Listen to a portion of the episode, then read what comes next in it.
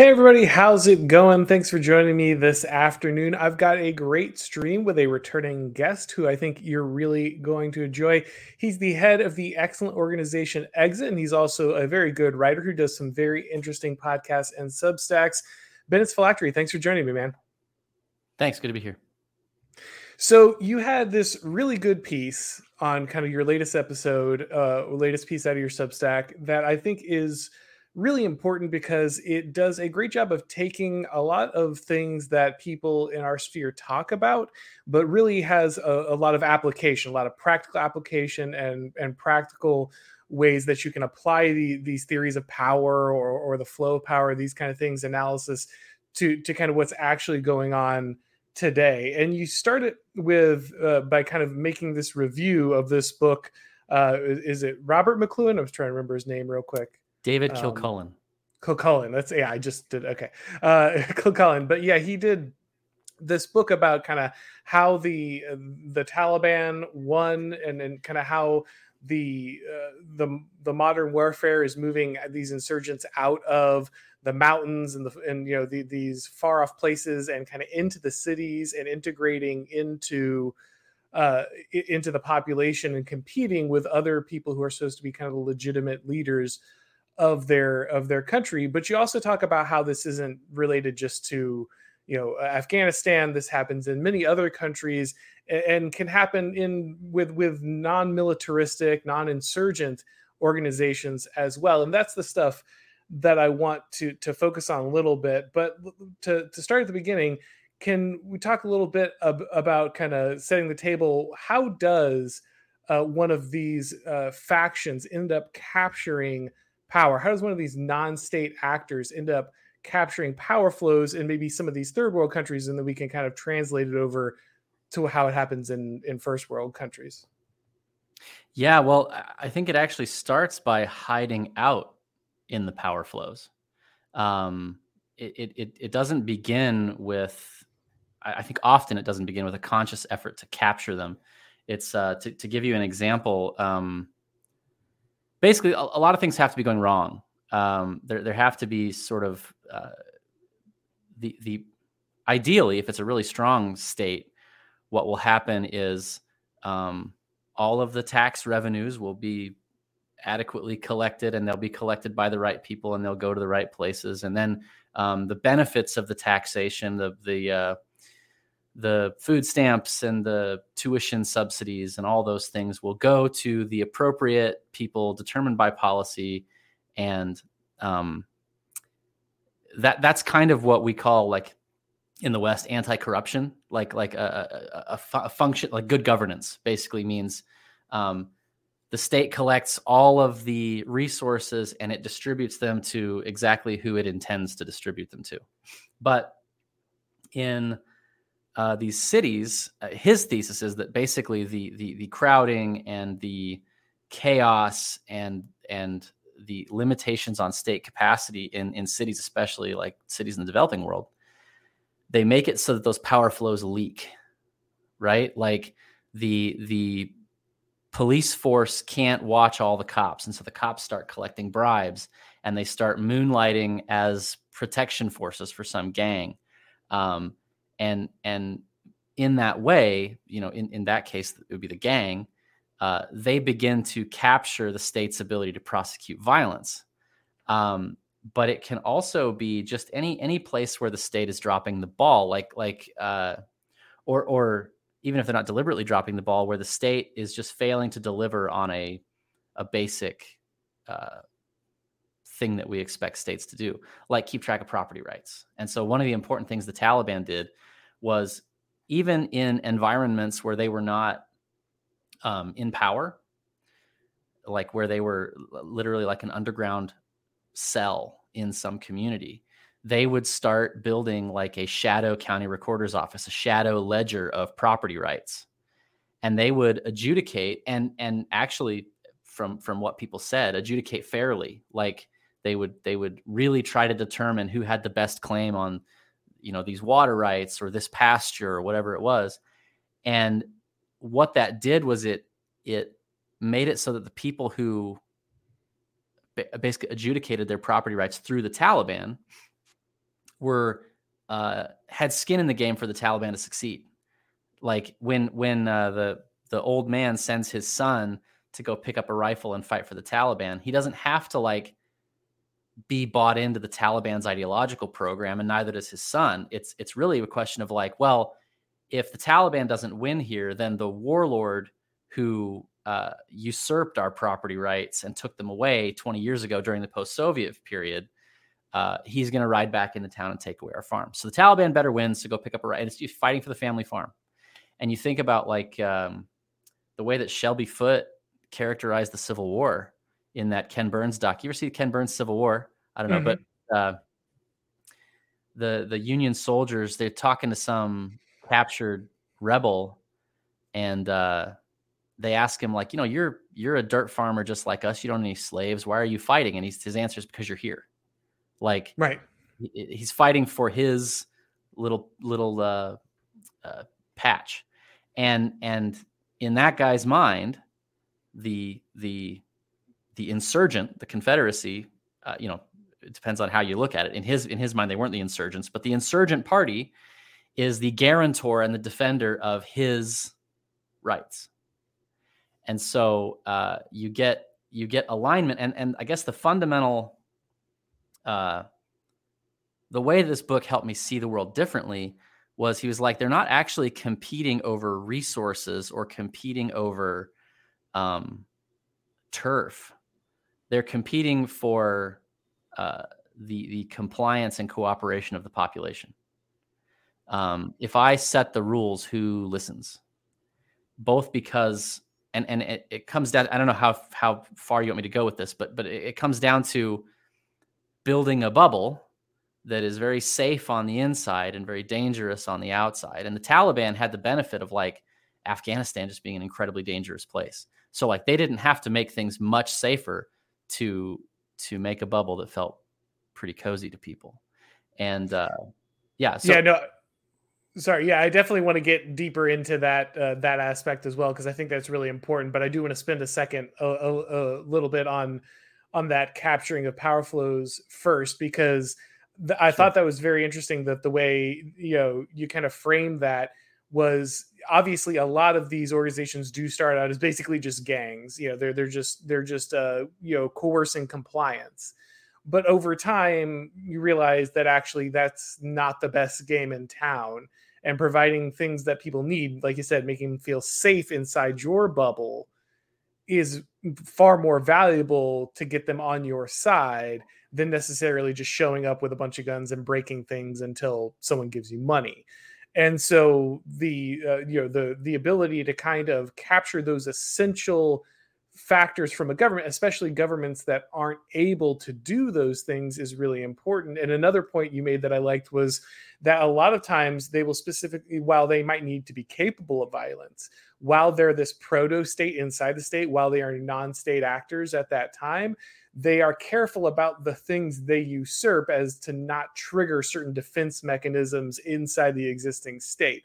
So if you're distributing food or aid or you're you're the one that makes sure that people get jobs or you know certain benefits from the government get handed down you become an essential part of the power flow of the government so they need you and they can't just dispose of you immediately. But you also are building a power base inside that sphere because those people see you as the actual guarantor of the thing that's being distributed. And so you can build power inside without necessarily having to directly compete with, for instance, a monopoly on violence of the state. I mean, you've watched, uh, we've watched NGOs do this Right. They capture so much power just by routing the flows. And um and people are very grateful for that. And I actually I mean I think even even street gangs primarily uh to the extent that they do have the buy-in of the population, it's it's because they are uh, they're coercing coercers. It's like you, you you join the gang like it's like a prison gang. Like uh, you you join the gang because if you don't join a gang, then you're all alone and you're a you're a target. But um, inside inside the gang, there's protection, and then like even things like a protection racket, those are uh, characterized as this really negative parasitic thing uh, in developed countries because we, we, we think that we have um, that taken care of by the police. But in an environment where that's not being taken care of by the police, or the police are even uh, uh, executing some some extra legal violence, then a protection racket uh, it's sort of just a competitive provider for security services, and and and you know when they when they say like you know nice shop It'd be a shame if something happened to it. They're not just talking about like we're going to break your windows. It's like well there's a couple other gangs around here who might shake you down. And and if if they come to you and you're paying us your protection money then we'll go get them. And so like there's a i think basically it's a mistake to characterize these institutions even these like informal illegal institutions as totally parasitic because it misunderstands why people why people defend them why they protect them why they you know tolerate them yeah, no, absolutely. And and so you, you call this the the system of competitive control, right? Is that that you have these these different uh, actors that are working inside the same state simultaneously. One is officially the state, one is the non-state actor, and and they might be in in many ways butting up against each other. They might they might be hostile, but in many ways they might also be like I said, uh, or like you you say in the piece, that they might be reliant on each other in certain areas. There might be certain areas of overlap where one of the power flows has been captured, but and now you have these spheres of competitive control because the state can't actually provide the thing that the you know the warlord or the Taliban or the you know the political machine inside New York can provide to the people and or the NGO, you know, all these all these uh, actors are not necessarily uh, the, the, what makes them hard to discard is the fact that they do provide a aspect of the state that is expected that no one else can can provide. Um, now, you also talk about the importance of media top cover, um, which I think is very essential because, uh, as you point out in the piece, it's very easy for uh, two different conflicts to have two groups with competing spheres of control. One of those uh, conflicts, the insurgent will get very favorable uh, media coverage every time the state actor has some kind of violence that tries to enforce its control of the area. In the other one, they'll just get completely destroyed in the press as like horrific terrorists who are who are just taking out children. So, can you talk a little bit about the importance of media top cover and why it's important for these organizations that don't get favorable media top cover to understand how to work without it. Uh, yeah, I mean, I think it just it just drastically limits what you can safely do. I mean, you, you look at like the Arab Spring, and because those people had uh, favorable attention, not from not just from mass media, but from social media companies, uh, they were able to like there was there was a, a Russian missile launcher that the Libyans were using, and like they were sharing uh, the, the intimate details of that missile launcher on Twitter, and like how to take it out. And obviously, uh, anyone who didn't have uh, favorable uh, top cover from from not just the media, not just social media, but also American intelligence, uh, there's no way. I mean, that, that would be uh, you know, imagine if the situations were reversed. Imagine, right. imagine if somebody, if somebody, uh, uh, you know, who was who was an opponent of of that intelligence bureaucracy tried something like that. Um, and and I mean, it it changes how you can how you can coordinate. I, I also think like it's it's not just that um, outside actors co-opt or usurp elements of state capacity. In a lot of cases these are rogue components of the state. I mean that's that's mm. essentially what what the ic has become the intelligence community. That's essentially what uh, I, I, tell a story of this jamaican gangster who was basically like a, a community organizer for the the uh, right wing whatever that means party in jamaica uh, they sort of have a, a, republican democrat split like most sort of uh, bipartisan systems do. But um, he he essentially was like the, uh, the, the the door knocker for those guys, and and by securing the ability to get votes he ended up securing all kinds of lucrative government contracts and favorable housing and and and by so doing became the uh, they didn't think of those things as services they were getting from the Jamaican government. They thought of them as things they were getting from the Don. Mm-hmm. And uh, and that, that turned out to be true because if the other party won the election, they would come and like bulldoze uh, the, the housing developments and, and, and shut off your water and your sewer and all kinds of things. So um, so like it, it can begin either outside or inside the state. It's basically just does the state have the power to like monitor and control every step of the power flow? And and that ultimately like where where we're at right now it the, the thing that the thing that dissident groups are afraid of has almost nothing to do with like like uh, uh, Biden and and and like Eric Swalwell talk about like you know your AR-15 isn't going to mean much if there's an F-15 or a or a a predator drone circling overhead, right? So why bother? Like give up your your AR-15. But n- nobody's worried about being struck by a predator drone. They're, they're worried about being targeted by the intelligence community. They're worried about being targeted by the media, and and surveilled. And and those are the those are the aspects of state power that are still really ironclad. Like nobody can hack into your uh, Discord like the NSA can. Nobody can watch you from orbit like the National Reconnaissance Office. Like there's there's just uh, um, those are the like it, it, used to be like states were in power because they were the only people that could field tanks and jets and aircraft carriers. But the, the actually the media has sort of replaced that tool uh, because if you use tanks and jets and aircraft carriers, and the media is going to have something to say about it, positive or negative, and that um, that sort of drives how useful those tools are to you, as you see with uh, Gaddafi and and uh, and and uh, Bashar al-Assad. Like they they they pay a much higher price for uh, for going through neighborhoods and blowing holes in things than, for instance, the IDF does in in Gaza or the West Bank. Um, and that's that's the importance of of media top cover.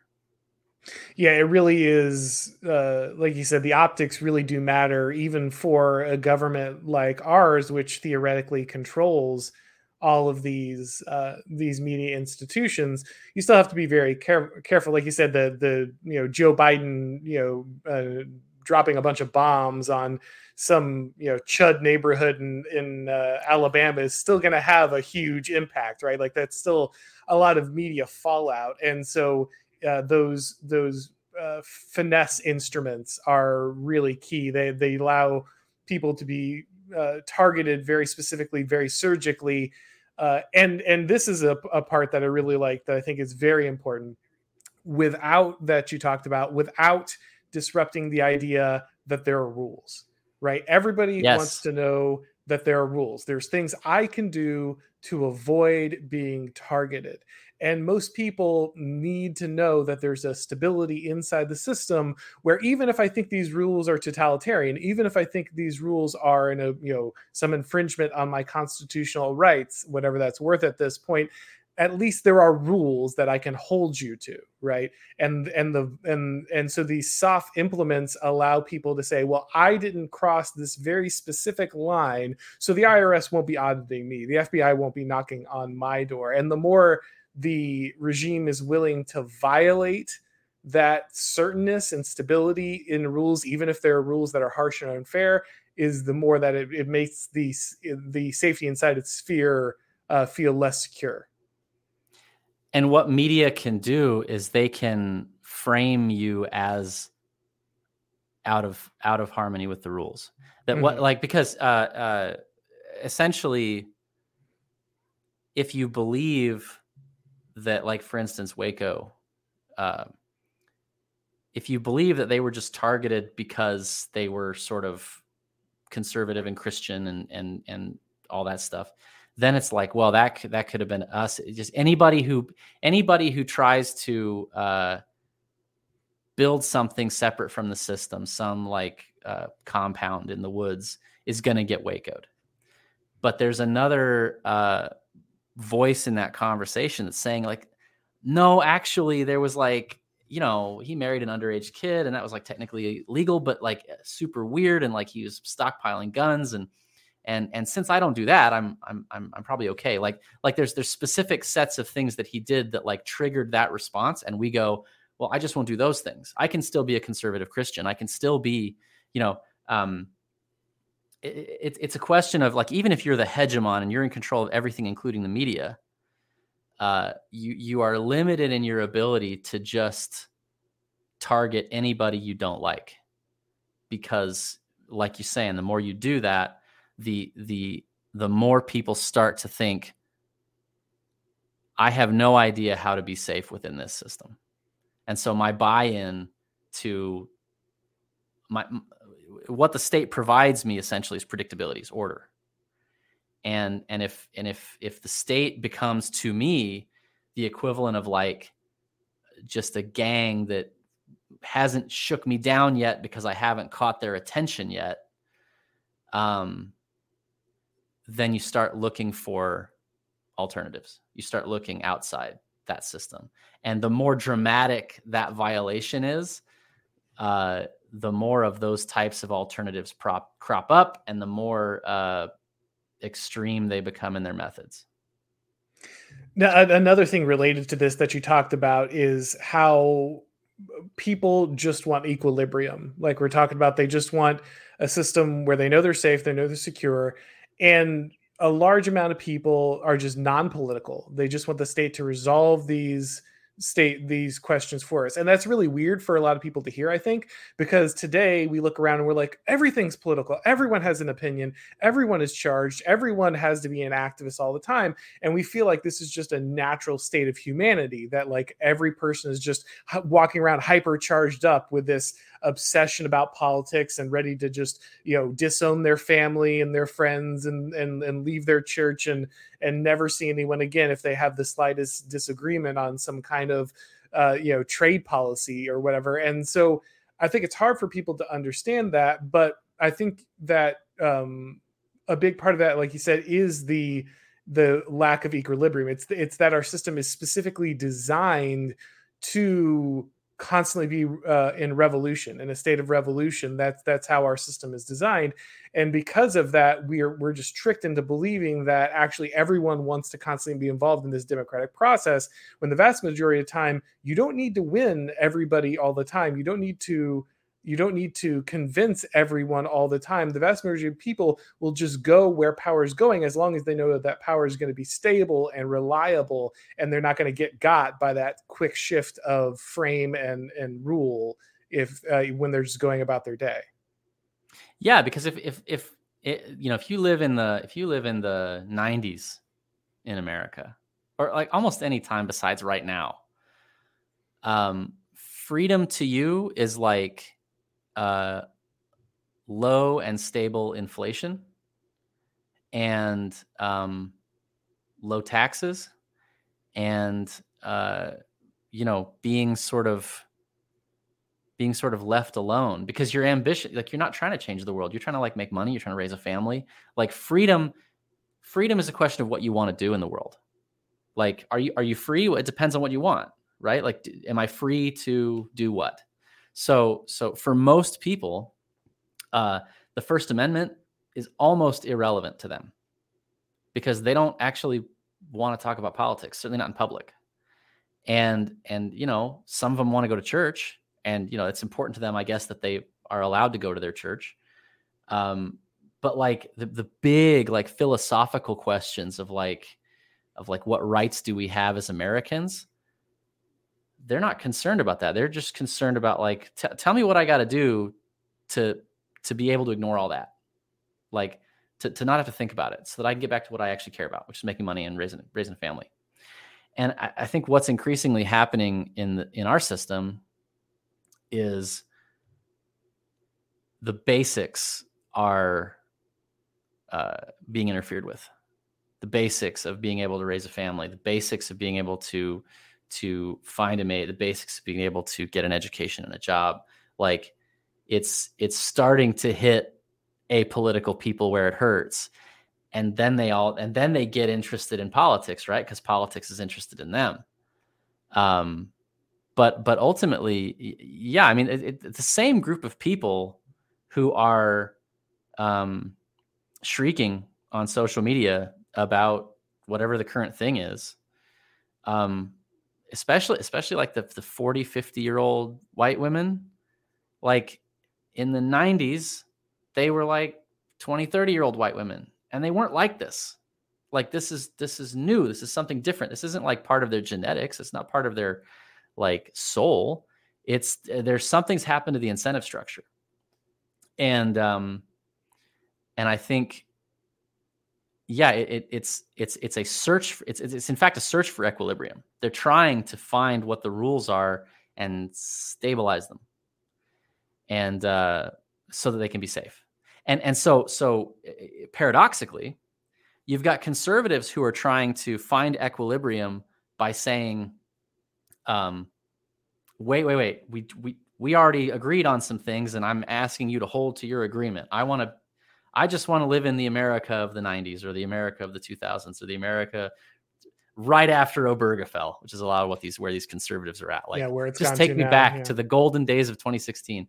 Um, and and uh, and that's how they're searching for equilibrium. And then and then progressives, their search for equilibrium is is more like just tell me what you want. Do you want me to, to the trans flag? Are we putting more stuff on the trans flag? Oh, like okay okay, sure, just let me just let me get back to work. You know, and, and one sympathizes kind of like there's there's like a eh, there's a there's a, they they do I think most of them have a belief that like because they're not they're not again they're not political they're not really considering the long view. They've been told that there's this injustice and once this injustice is rectified then it'll be rectified and we can all just we can we can live in a better world. And uh and and what they are failing to to understand is that it's never going to stop. And um and it's it's not going to equilibrate. So yeah that's that's uh that's how that works seems to well yeah one of the things about why it won't equilibrate that you bring up is the the need to optimize inclusion right? Is is the the system is optimized to bring the most number of people under the mediating power of not just the united states but the actual western he- hegemon right? And mm-hmm. so the so this need to uh, to kind of destroy the equilibrium is is always because you're trying to include more and more people you uh, being able to negotiate the needs of more and more subgroups in order to kind of add them under the coalition. This is kind of a dovetails into one of the the general lib- critiques of liberalism that it can't possibly mediate all these that eventually you hit these existential conflicts and you will get necessary uh, you know that kind of these necessary uh, conflicts w- will occur. But i think it was very interesting that like the the search to bring as many people under the control of the system is the thing that is constantly forcing it to actually destabilize or de de-equilibrialize, however the best proper way to say that is.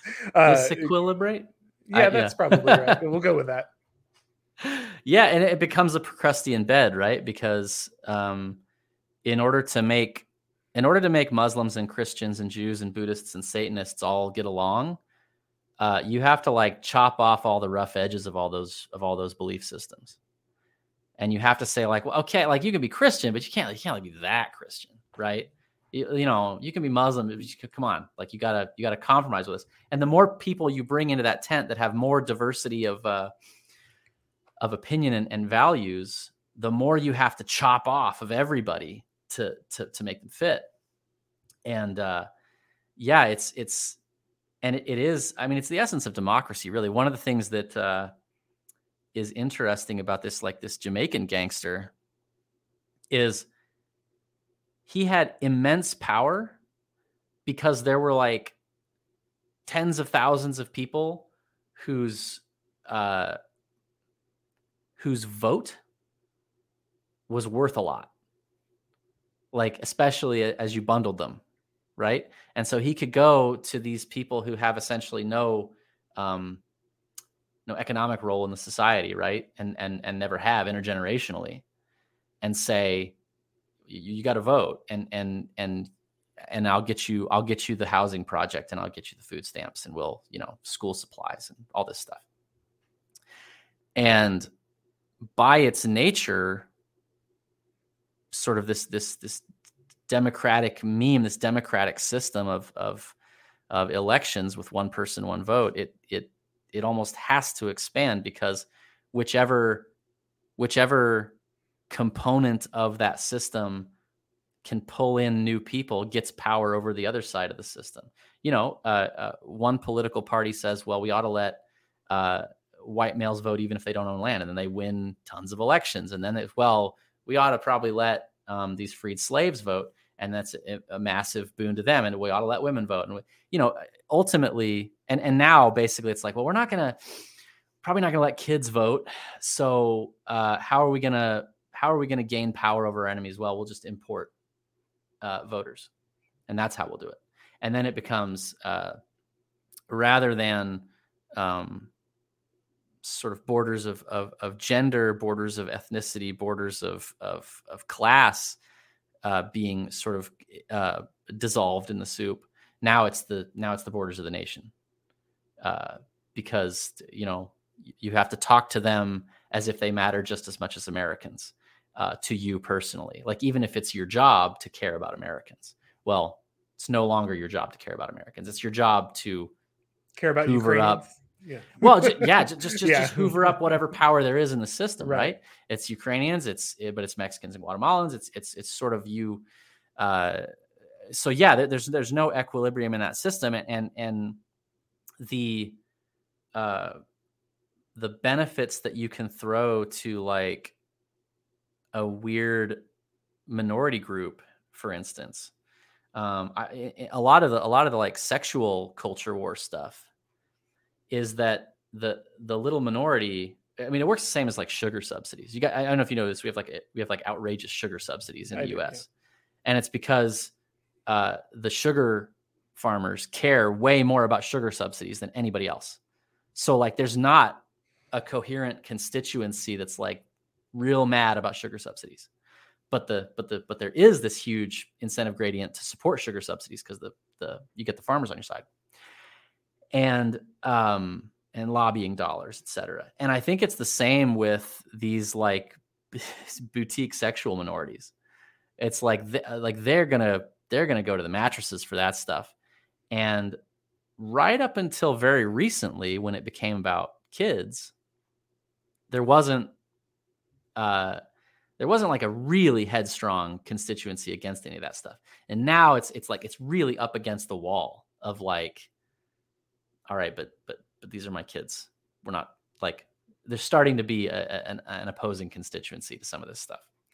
Um, but yeah, that's that's kind of how democracy eats all of these distinctions because there's power in breaking them down. There's there's uh, an, an activation energy. It's like it's like uh, it's like burning fuel.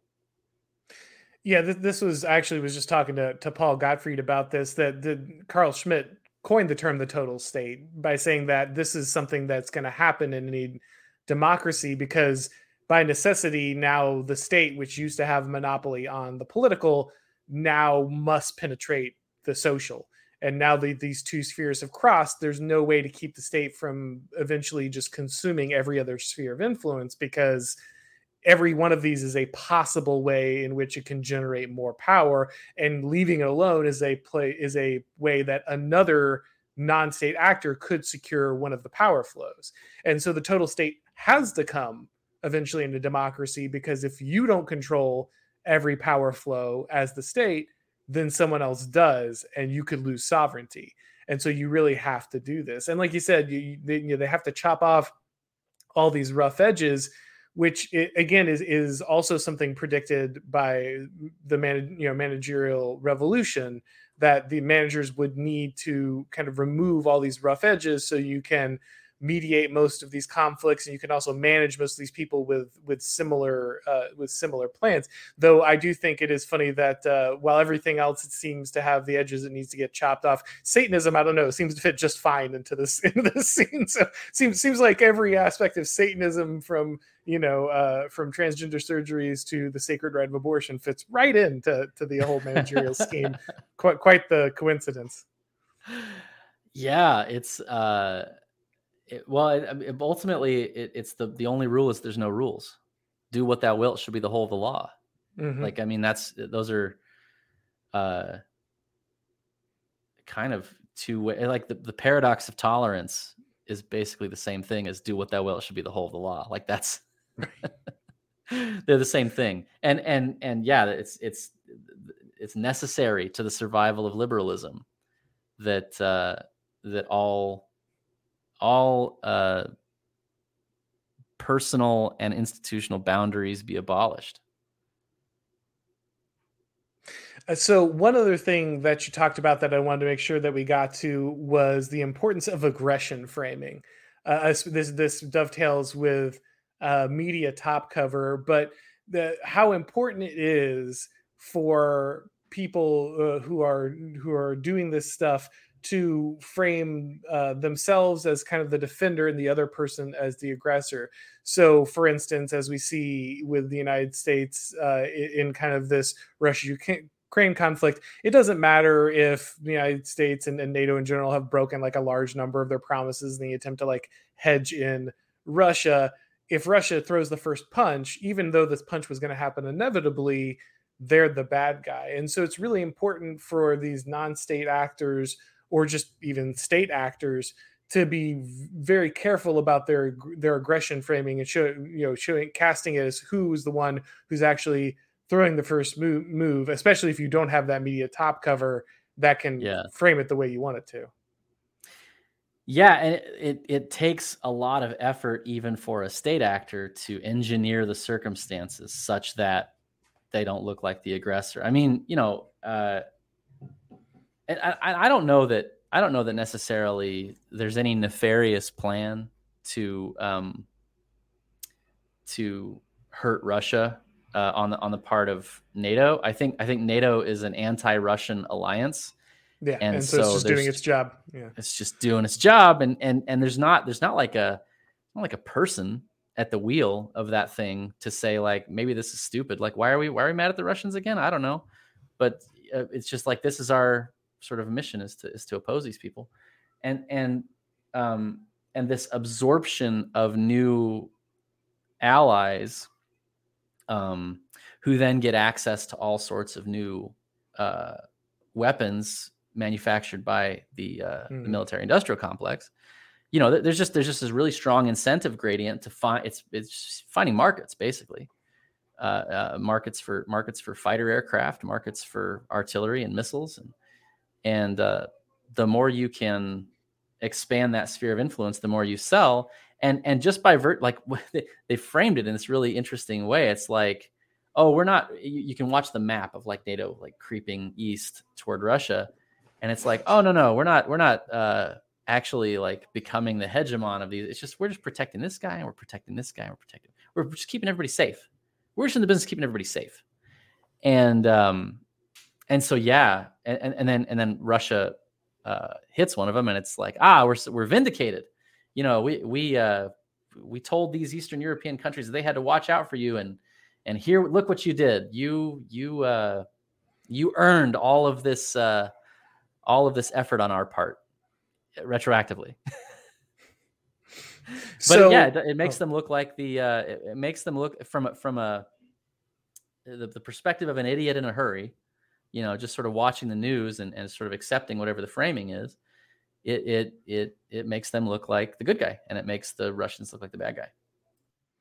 Yeah, and so that means it's it's really important for anyone who's doing this to to kind of understand. And again, not all this needs to be military. Again, one of my favorite points that you made in here is that how effective the you know the, again the NGO type stuff is right that has nothing to do with with any kind of uh, in any kind of violence. They're just people who are you know in who are insinuating themselves in the core actions of the state without you know uh, with that are that are totally peaceful, but the state can't can't completely control, and therefore these people kind of gain power. But I wanted to talk a little bit now, transitioning to uh, the practical application of this in our scenario. Because, for instance, we do have people, I think, finally in the conservative or right wing movement that are understanding and taking action on pieces of this. Uh, Chris Rufo is probably the most prominent, but people like Corey DeAngelis are also doing this. They've really targeted, especially the education system, which is, I think, really important because it's it's a power flow. People expect the state at this point, for better or for worse, to educate their children, to to basically create childcare uh, to to credential their children uh, so that they can get uh, employment opportunities, socialize their children. They expect all of these things.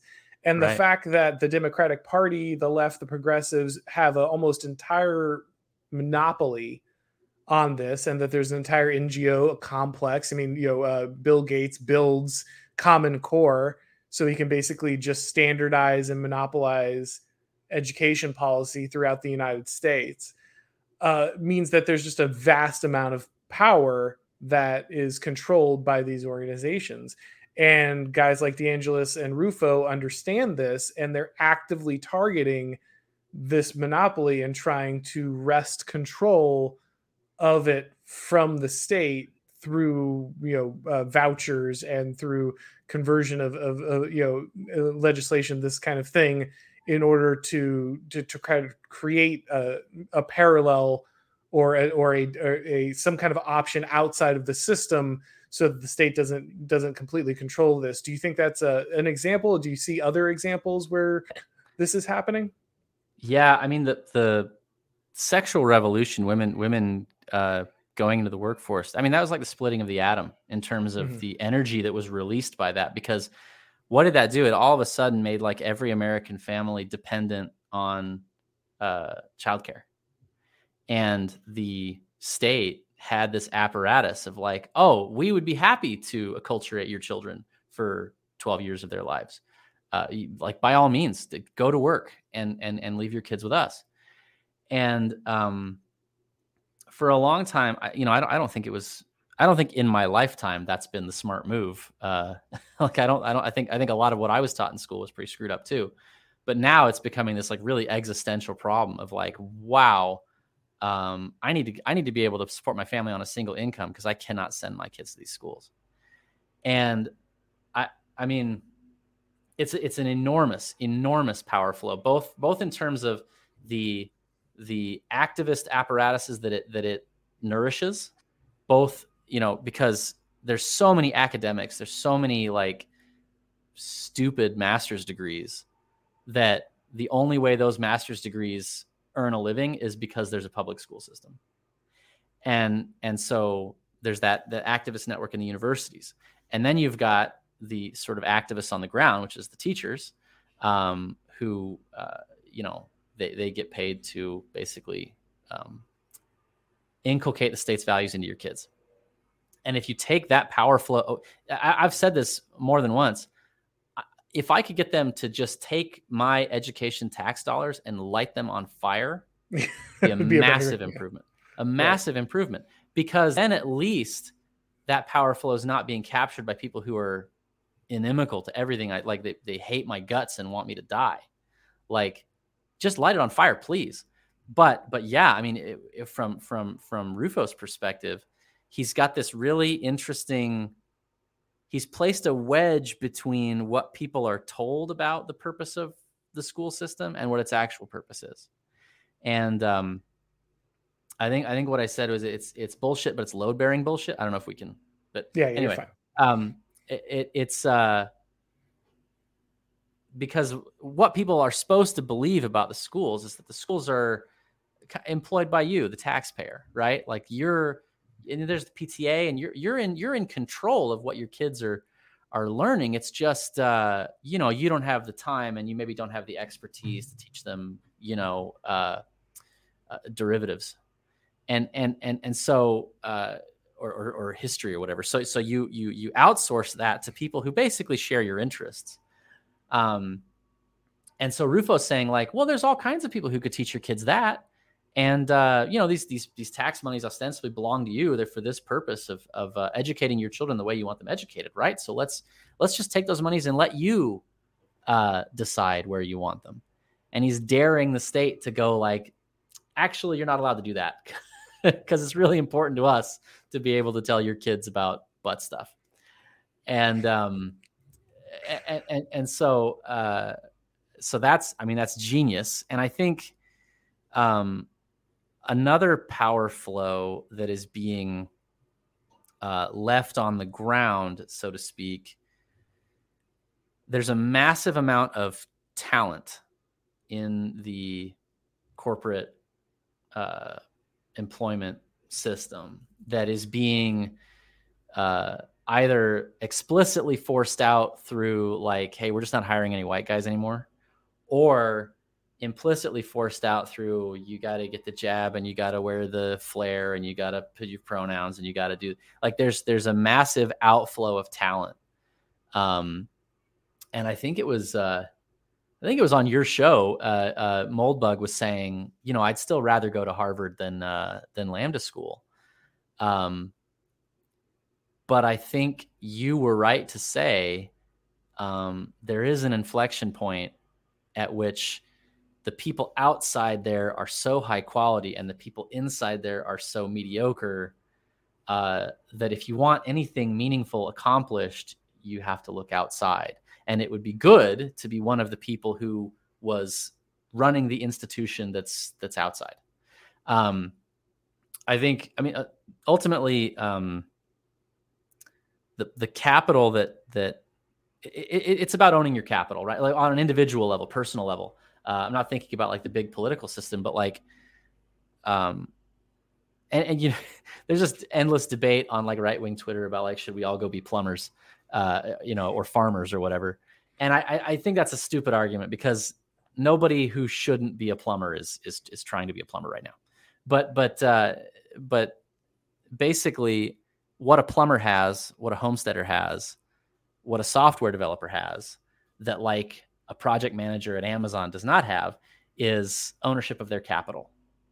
Um, they own the tools that allow them to do their job. They own their book of business, their customer base they get to decide um, whether or not and how they make money.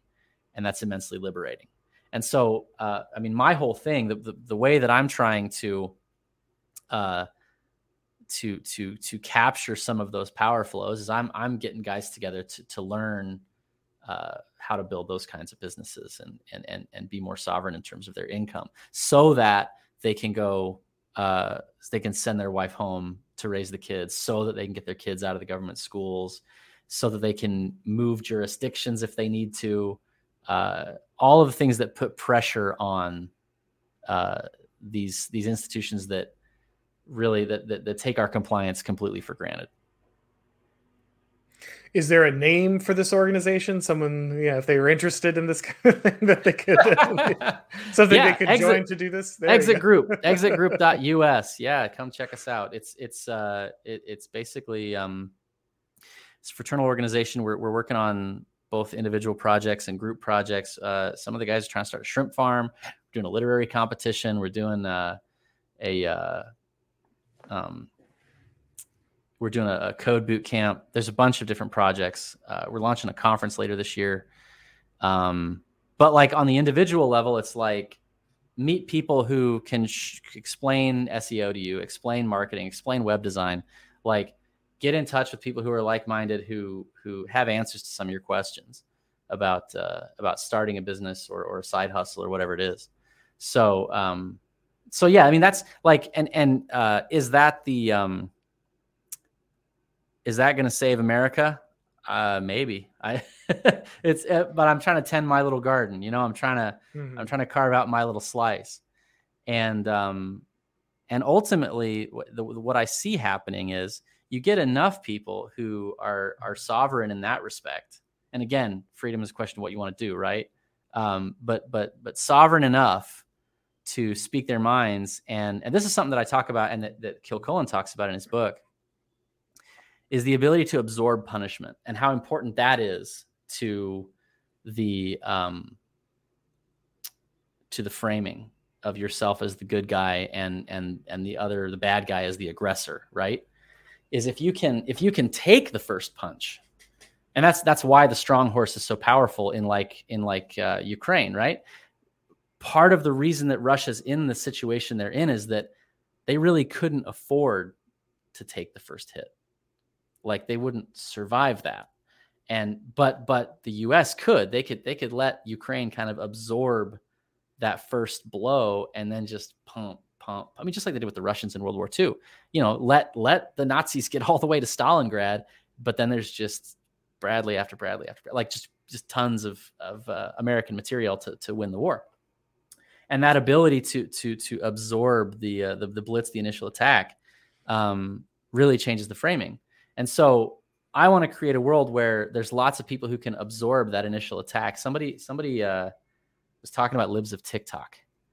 Uh, it was some some journalist was like mad because because um, the libs of TikTok lady is now uh, making all kinds of money and and and very successful and much much happier and better off than she was before. And I was like, yeah, I want every one of those guys to have this like sick feeling in their gut, this rock that's like, oh no, if I expose this person, uh, I might just make them like way happier and like blow them up and and I, I want them to be like looking over their shoulder for that. And and so uh, so yeah, the ability to to to to absorb and metabolize punishment um, is is really powerful. As far as as far as the the optical chat, like if you if you're dealing with hostile media, the more you can engineer a situation, you know, where you uh, I mean that's what Trump did, right? He he just metabolized hostile media attention all day long. That was that was mm-hmm. his magic. That was his power. Yeah, it is really important to learn those strategies. Like you say, you know you're going to have a hostile media, you know you're going to have this lack of media top cover. So you need to develop your strategies with that in mind, not only in mind, but you need to be judoing that, right? You need to be turning that against your opponent and, and, and using that to your advantage. So Rufo knows that just asking for the formalization of what the school system already does hurts the school system so just right. going to them and saying, "Hey, can you just admit? Can we can we just do the thing you're doing, or can you admit what you actually do?" And just that simple thing is really damaging. It, it is. He doesn't have to do anything, and there's no escape. There's no there's no way to spin it. Like it's it's either right. they say. No, you can't take care of your child, and it's really important to teach them butt stuff, like I said, or, or they have to say, "Yes, we will hand you this power flow." There, there right. there's only it, it, there, there's only two there's only two ways to do that, unless they just like do a billion dollars. Yeah, right. And so um and so uh, you know Trump says, okay, you know, just yeah, just just punch yourself out, screaming at me, so that I can just come back and embarrass you with one quick jab you know, and, and right. just just collapse you. And so developing that on obviously those are those are particular media tactics that are important for for the for the macro game, but in the micro game, like you're saying, just having that situation where people have avenues, they have mutual aid societies, they have fraternal orders, they have organizations that are setting them up for success. They're networking, they're building alternatives when the media comes for them, when you know the, the those weapons that have replaced the F-15 are being turned on them, they can go, you know, okay, and then they can just go back to making way more money, and maybe have their life improved, and all of a sudden, the that weapon that was so essential to your enemy is now sitting there useless in their hand, or making or they're hesitating to pull the trigger because it, it, doesn't have a reliable effect anymore. And they might just they might just making raise someone's power level by freeing them from the shackles of the system. So yeah. I, I think that is really important. Yeah i mean it's it's it's it's incredible the the effect that i mean our whole our whole uh hr secret police situation mm-hmm is created by a, a, an incentive structure generated by like a handful of lawsuits, right? It only took a handful of lawsuits for every every corporation in America to understand like oh, I'd better have an internal investigatory service to like to like look for crime thinkers and root them out before I get a lawsuit. And and it was this it was this very straightforward thing to to generate this like multi-billion dollar uh like like what a what a flex that the state the state could get them to hire their like on their own dime hire their own political officers. Mm-hmm. and uh and it was just a handful of um bad consequences to those corporations. And and that system now has those corporations hamstrung. They're they are they are absorbing enormous amounts of cost to keep up with all that nonsense. They're making terrible hiring decisions that they know are terrible. And they're making bad investments they know are bad investments because of this incentive structure. And so anybody who's operating outside of that system, you, you only have to be like halfway competent to compete.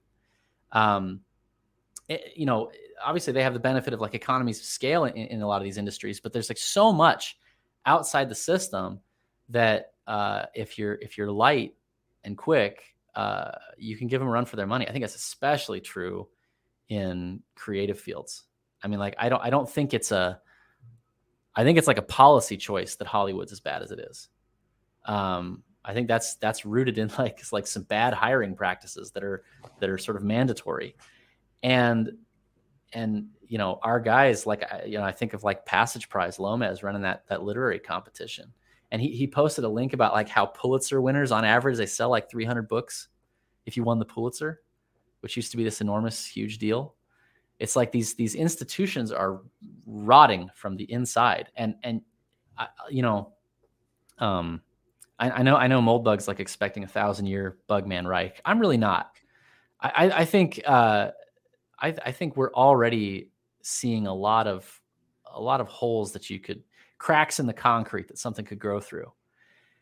And uh, that doesn't mean that it's going to be like storming the Bastille and and like the day is saved, but I think there's going to be lots of room to maneuver uh, in the next in the next ten or twenty years, and and so so yeah, that's that's that's where I want to be, and that's where I want my guys to be, is uh, in those spaces where we are not bound by the rules that these people are bound by, and and people see us they watch us operate outside that framework safely. And then you've got and then you've got your bubble like we talked about your your your safe zone where uh, it's it's possible to operate. And uh, and we don't have to do anything. Like that's that's where the violence comes in right? Like uh, uh, how are you going to make the world outside your bubble dangerous? You don't have to do anything to make that outside the bubble dangerous because it's already dangerous. It's already chaotic. And screwed up. And if you just the, create the a political island formula, of safety Go ahead. Sorry, yeah, I was just going to say the political formula of the state is almost required to make it unsafe for you specifically. So yeah, right. it's already doing that job. Yeah. Right. And that's and that's that's the beauty of it is we get to be unambiguous good guys. We don't have to hurt anybody. Um and and I I honestly think that uh I honestly think that that these like these like billions must die guys um uh, are are making both a moral and a political error that like you, you can be the good guy. You you you don't have to hurt anybody. Well, the, you know, this is you know South Africa. You know, I've had Ernst uh, on Conscious Caracal, um, uh, Ernst van Zyl. He's been on from AfriForum, and what are they doing down there? They're they're building universities. They're they're yeah. creating alternative power plants. They're making sure that neighborhoods have water and they fill potholes because the governments just can't do it anymore. They, they don't have the capacity.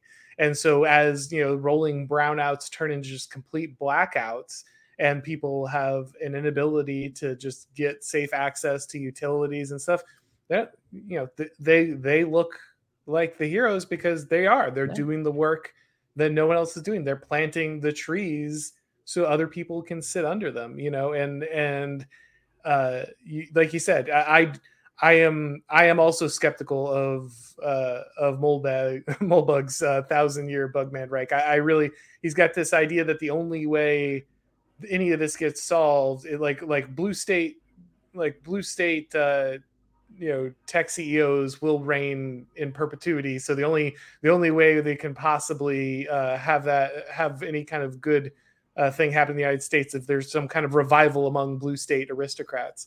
Uh, but I just don't think that's true. Like I, I, I don't think that in many ways they're capable of it, and I don't think that they're the only people capable of of uh, making positive change. Um, no, so, I, yeah, it's it's. I, I think he has a lot of faith in the capacity of the system to select for excellence, and I think he's probably right.